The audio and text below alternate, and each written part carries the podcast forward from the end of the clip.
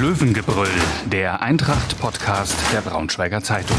Hintergründe, Analysen und News zu den blau-gelben Fußballern von Eintracht Braunschweig. Herzlich willkommen zurück zum Löwengebrüll, dem Podcast der Braunschweiger Zeitung über Eintracht Braunschweig. Und wenn ich ähm, herzlich willkommen zurück sage, dann stimmt das für die Podcast-Besetzung hier an den Mikrofonen nur so halb. Denn natürlich, Lars Rücker, ganz bekannter äh, Reporter unserer Zeitung in Eintrachtkreisen, ist zurück. Hi Lars. Ich werde ja hier schon ganz rot, wenn du mich so vorstellst, aber ähm, das sieht ja Gott sei Dank keiner. Ja, aber man hört es so ein bisschen an deiner, an der Verlegung in deiner Stimme. Verlegenheit natürlich. Verlegung ist eigentlich kein Wort, oder?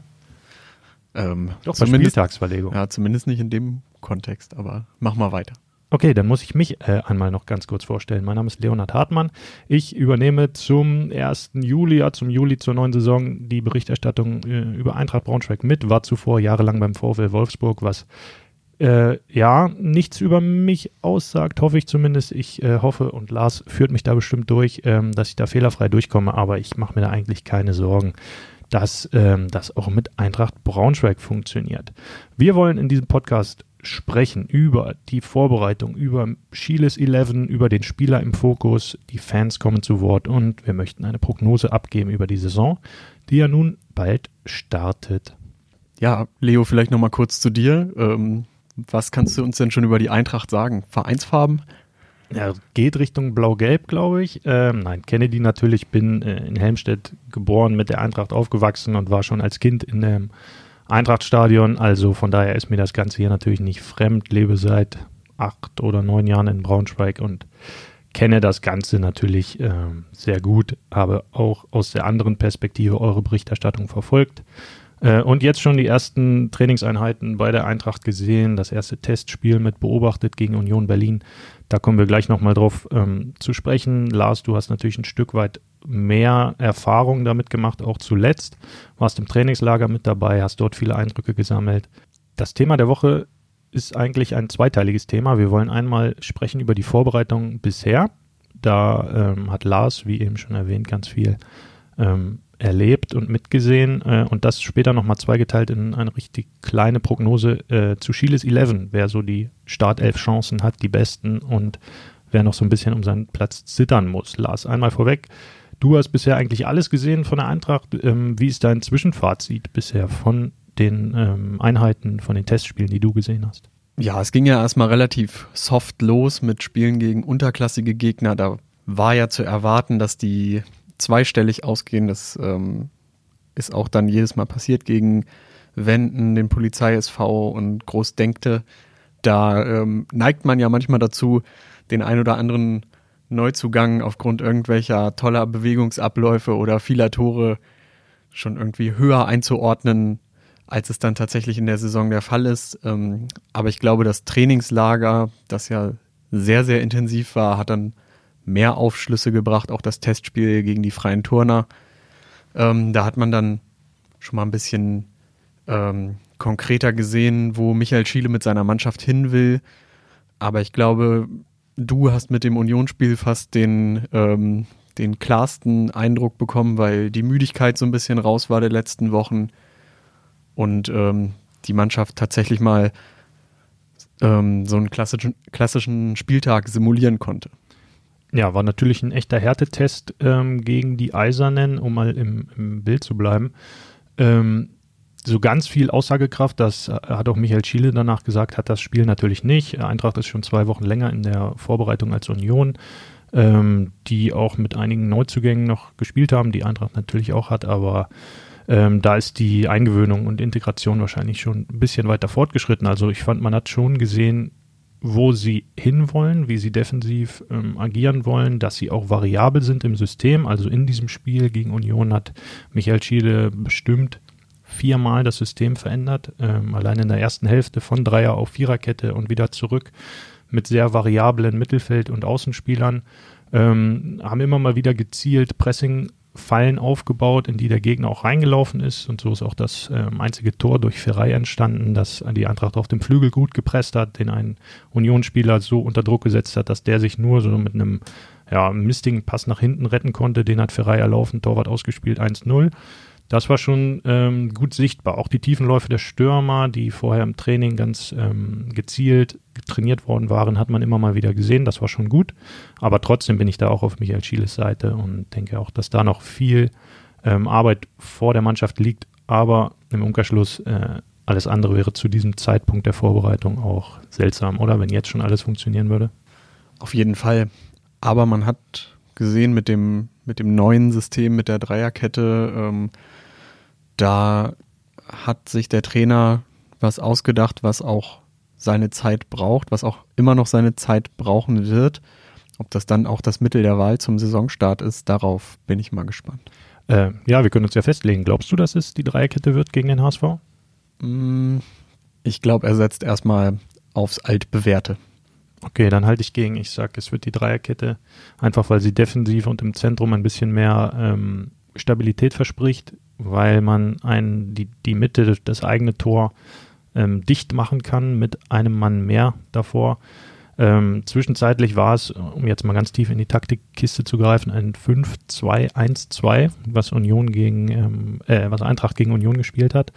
Ähm, mit zwei defensiven Mittelfeldspielern vor einer zentralen Dreierkette. Robin Krause und ähm, Janis Nikolaou haben die Doppel-6 gemacht und das war schon sehr stabil. Das war einer der Faktoren, warum dann ähm, Eintracht deutlich besser geworden und deutlich stabiler geworden ist gegen Union. Ähm, ja, keine Ahnung, wie weit Michael Schiele das schon vorausdenkt äh, Richtung HSV, aber er meinte zumindest vor, vor dem Unionsspiel, dass man aus dem System, das er spielen lassen wird, schon Rückschlüsse ziehen kann auf den ersten Zweitligaspieltag. So lange ist er auch nicht mehr hin. Ähm, aber auf diejenigen, die in der Startelf stehen, meinte er, ähm, das lasse sich noch nicht so richtig äh, herauslesen für uns Beobachter. Ähm, trotzdem ganz interessant. Ähm, er meinte, sechs, fünf oder sechs Spieler äh, haben ihren Stammplatz schon sicher. Wollen wir einmal durchgehen, Lars, wer das ist? Können wir gerne machen. Ähm, Jasmin Fesic. Fangen wir ganz hinten an. Jasmin Fesic, yep. Äh, hat offenbar die Nase ein Stück weit vor seinem Herausforderer Ron Torben Hoffmann, der ja neu gekommen war. Ähm, verdient, Lars? Ja, es ist, glaube ich, der Vertrauensvorschuss von, ich weiß nicht mehr genau, wie viele zu Null Spiele es letztes Jahr waren. Es könnten so 15, 16 mhm. gewesen sein. Super Erfahrung und ähm, er ist halt einfach ein abgebrühter Typ da hinten drin. Natürlich mit den ihm immer nachgesagten Schwächen, aber ob man, ähm, ob die so herausstechen, wenn man als Aufsteiger ähm, vielleicht doch eher viel auf die Hütte kriegt und ein bisschen klassischer spielen muss. Also es wird ja nicht so sein, dass Eintracht von Spieltag 1 an den, den Gegner bespielt. Also du meinst seine, seine fußballerische, naja, sagen wir mal nicht so ausgeprägte, feine Klinge im Fuß, äh, die ihm als Schwäche nachgesagt wird. Genau. Da, können, da können wir ja klar sagen, der Hoffmann ist der bessere Fußballer. So, der kann die, das hat man auch gegen Union schon gesehen, der kann sehr gut eröffnen, sehr präzise abschlagen, sehr genau ähm, die Bälle ins Spiel bringen. Ähm, aber ob das dann, genau wie du sagst, der entscheidende Faktor ist, ob man jetzt sagt, ähm, ich will lieber einen richtig starken Keeper auf der Linie haben, der zudem ja auch in dem Team und in Braunschweig eine Persönlichkeit ist, also auch etwas ausstrahlt, ähm, ob man so etwas nicht eher vorzieht. Und ich glaube auch das Thema Vertrauensvorschuss ist da ähm, das Richtige.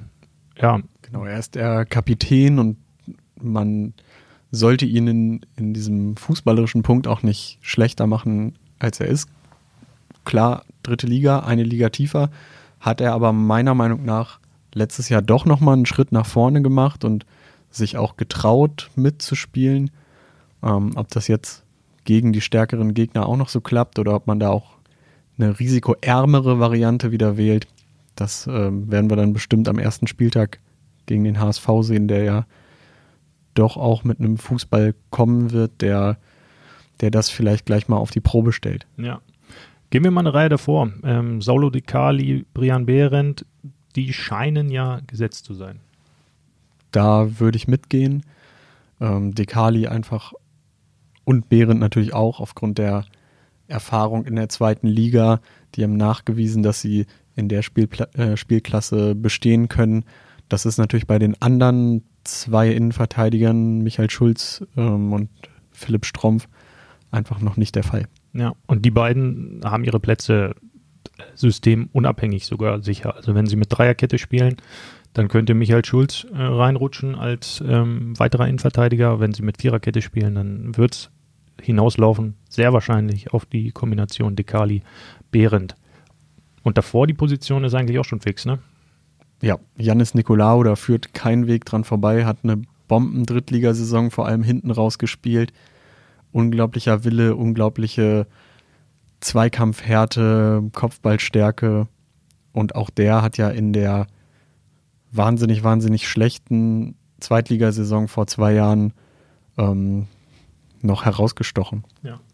Herausgestochen äh, ist bei mir auch schon als äh, einer, der jetzt gerade noch nicht so viel gesehen hat in den letzten Wochen, Immanuel Ferrei. Ähm, Neuzugang, den wir gleich auch noch mal ein bisschen näher im nächsten Thema besprechen wollen, der jetzt auch das Tor gegen Union Berlin gemacht hat, aber nicht nur deswegen ähm, heraussticht aus dieser Mannschaft, weil er ihr ziemlich viel Elemente geben kann, die vorher vielleicht nicht da waren, aber auch der oder Lars hat seinen Platz sicher.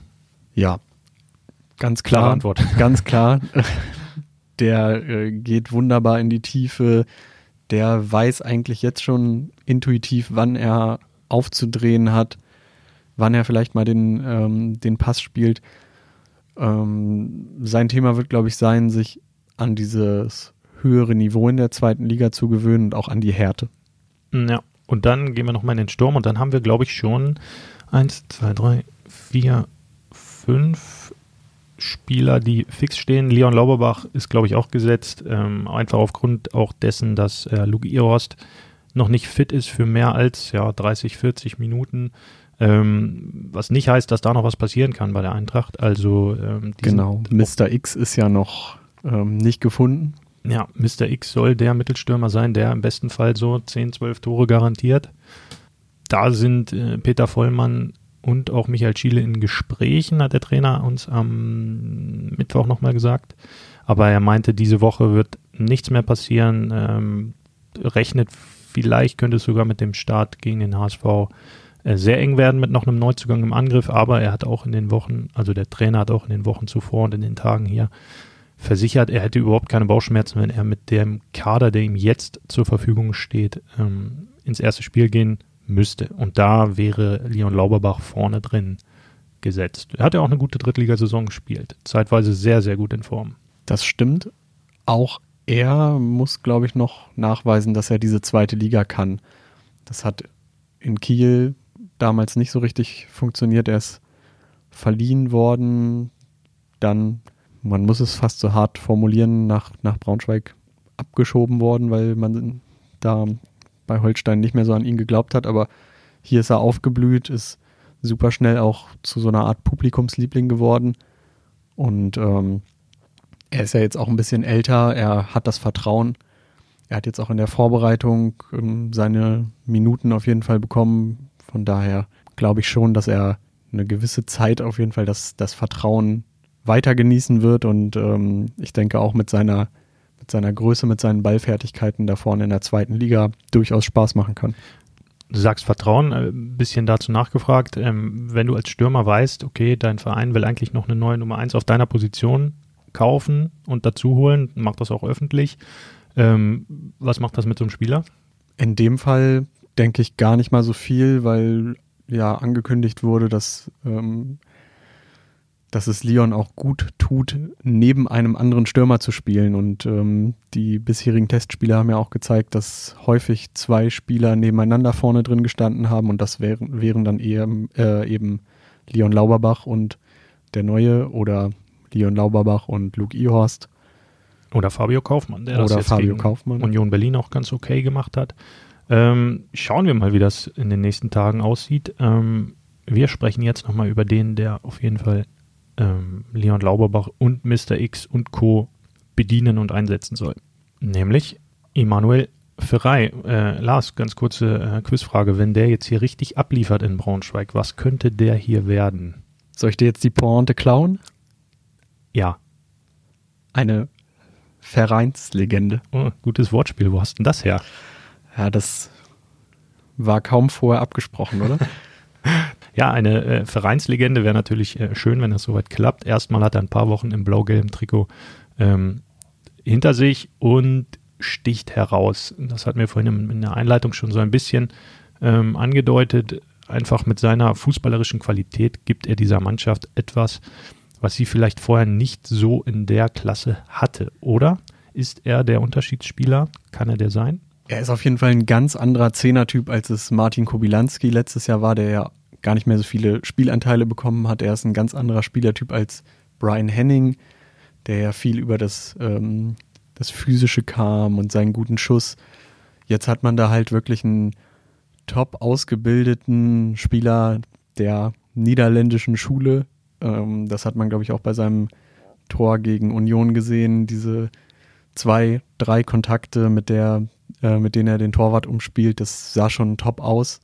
Ich glaube aber, dass er doch noch so ein bisschen da reinwachsen muss, auch in diese Rolle. Jetzt nicht mehr in einem U23-Team zu spielen, nicht mehr ein verliehener Spieler zu sein, sondern er ist jetzt schon ein Neuzugang, auf den die Leute gucken, ähm, an den gewisse Erwartungen geknüpft werden.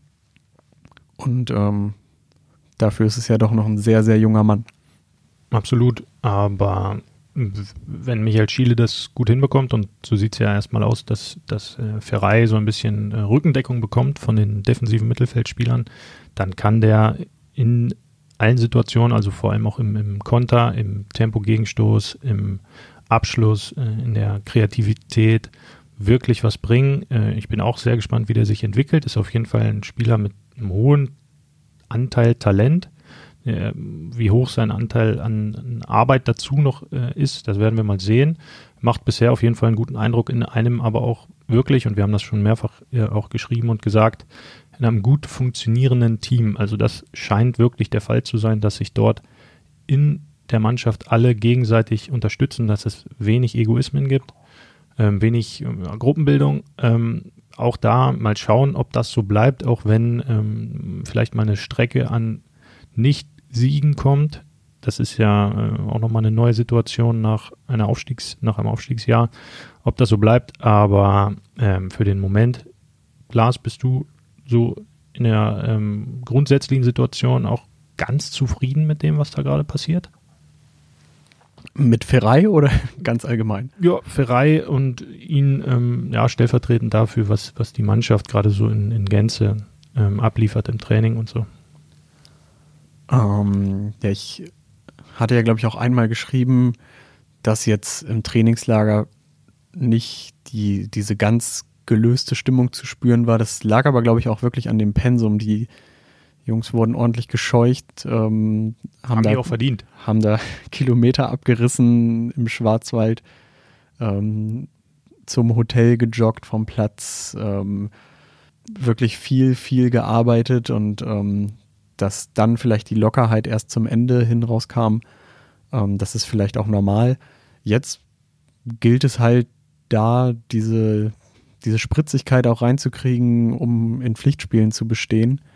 Und da bin ich gespannt, ähm, wie schnell das zu schaffen ist und vielleicht wie schnell auch die zwei oder drei, die noch hoffentlich bald kommen, dann auch da integriert werden können und schnell integriert werden können, damit man bei dem harten Auftakt nicht ähm, schnell ins Hinterherlaufen gerät. Mhm. Lars, das sagst du. Wir hören jetzt mal, was ähm, die Fans in der Braunschweiger Innenstadt zur neuen Saison sagen. Also gut drauf sind sie auf jeden Fall. Ich habe mir gestern das Testspiel schon mal angesehen. Ähm, haben eigentlich einen guten, fitten Eindruck gemacht. Ja, es wird ein schweres Spiel gegen Hamburg, aber ich denke, dass sie das schaffen. Zumindest einen Punkt. Und ja, vielleicht noch ein, zwei erfahrene Spieler holen, die mit Zweitliga-Erfahrung, dann sollte es gut klappen. Ein bisschen schade finde ich es für meinen Fesic, ist wirklich mein Freund, aber der neue Torwart ist echt äh, cool. Also hat man gesehen in der zweiten Halbzeit. Also, also bisher die Vorbereitung, finde ich, läuft gut. Ich glaube auch, dass sie gegen HSV nicht verlieren werden. Ich denke, das wird eine knappe Kiste werden. So ein Mittelfeld reicht völlig aus. Nicht ganz unten, nicht ganz oben muss nicht sein. Ausstieg muss auch nicht sein. Toi, toi, toi, Eintracht.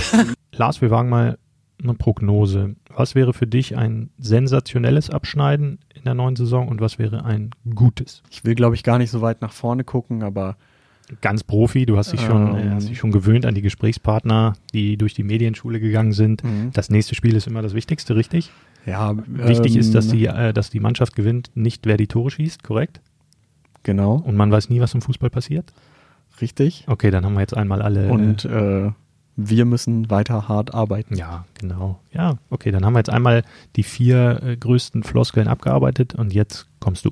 Ja, ähm, ich habe es ja eben schon angesprochen. Hartes Auftaktprogramm. HSV ist, glaube ich, wirklich schon eine interessante Nummer zum Start. In Heidenheim ist es immer unangenehm. Dann kommt äh, Thorsten Lieberknecht mit Darmstadt ins Eintrachtstadion. Und es geht ja wirklich so weiter. Man hat in der zweiten Liga jetzt zumindest zum jetzigen Zeitpunkt nicht die Teams, wo man sagt, so ja, das ist, sind die, mit denen man sich auf jeden Fall da unten messen wird, um, um den Klassenerhalt.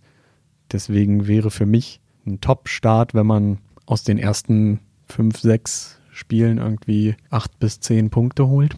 Ähm, schauen wir mal. Also da, ja, das ist beim, beim HSV am ersten Spieltag, da weißt du halt direkt, wo du stehst. Und wie es dann weitergeht, ist, ja, hast du ja gesagt, das ist schon eine heftige Nummer. Ähm, glaubst du denn so auf regionale Sicht, beziehungsweise auf, ähm, auf Bundessicht, die anderen Teams sehen die Eintracht als Absteiger Nummer eins? Ich glaube, die Eintracht muss diese Rolle fast annehmen, weil, weil Kaiserslautern mit hochgegangen ist und ähm, die haben aber nochmal richtig reingebuttert. Genau, wobei ich den bisherigen Kader da noch nicht so ganz überzeugend finde und ähm, ich auch sehr gespannt bin, wie so Oldies wie der hier allseits bekannte Hendrik Zuck oder äh, Mike Wunderlich oder auch René Klingenburg dann den Transfer nach oben auch wieder schaffen. Ja, andererseits holen die so einen Andreas Lute und ähm, Erik Dorm, also das sind ja auch gar nicht mal so schlechte Namen. Genau, ich glaube, Lute ist eine Bank. Bei Dorm bin ich mir nicht sicher, ob das funktioniert. Der ist Weltmeister, Lars. Ja, der ist Weltmeister. Wir sind alle Weltmeister. Genau. Ähm, und ähm, ich glaube, das ist gar nicht mal so eine schlechte Rolle, der Abstiegskandidat Nummer eins zu sein, weil dann ähm, ist der Druck, ähm, solange er hier nicht in der eigenen Stadt schnell entsteht, ähm, erstmal ganz woanders und selbst bei möglichen Misserfolgen kann man weiter in Ruhe arbeiten. Ähm, da sind, glaube ich, auch alle gefordert, dass das Team, das Trainerteam da einfach die Ruhe zu behalten. Andererseits aufgrund der, der zurückliegenden Zweitligasaison der Eintracht, ähm, als man das ganze Jahr an Trainer Daniel Meyer festgehalten hat, wird dieses Jahr so ganz unterschwellig wahrscheinlich schneller Druck auf dem Kessel sein. Das heißt, du willst relativ schnell äh, die Säge auspacken und an Michael Schieles Stuhl Nein, sägen? das, das Habe ich das richtig verstanden? Das ähm, würde ich natürlich nicht, ähm, weil ich finde, dass dann ein sehr guter Mann an der, an der Seitenlinie steht, der auch ähm, vieles von dem, was er macht, gut erklärt, erklären möchte, ähm, den Kontakt zu, zu den Fans sucht, zu den Medienvertretern sucht. Aber ähm, ich glaube, das Problem liegt dann eher woanders. Ähm, und diejenigen, die dann in den, in den Gremien sitzen, die sich dann vielleicht im Vergleich von, zu vor zwei Jahren jetzt nicht, ähm, nicht mehr den Vorwurf gefallen lassen können, lassen wollen, nicht reagiert zu haben, wenn es in eine prekäre Situation rutscht. Ähm, das wird, glaube ich, eher das Thema. Dann ist eigentlich die Lösung ganz einfach, gar nicht erst in eine prekäre Situation rutschen. Dann passiert so etwas auch gar nicht. Da der Auftrag ganz klar an die Eintracht, einfach mal aus den ersten fünf Spielen zehn Punkte. Dann, wobei, dann wird wahrscheinlich schon wieder Bundesliga-Aufstiegseuphorie hier ausgerufen, oder? Dann machen wir mal einen durchschnittlichen Mittelwert und dann schauen wir mal. Wir beobachten das Ganze natürlich ähm, aus der nächsten Nähe.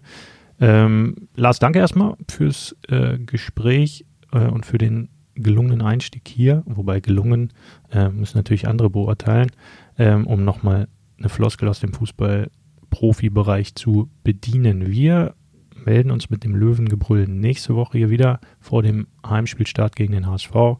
Lars, mach's gut, wir sehen uns. Danke fürs Zuhören. Bis bald. Ciao. Mehr Podcasts unserer Redaktion finden Sie unter braunschweiger-zeitung.de slash podcast.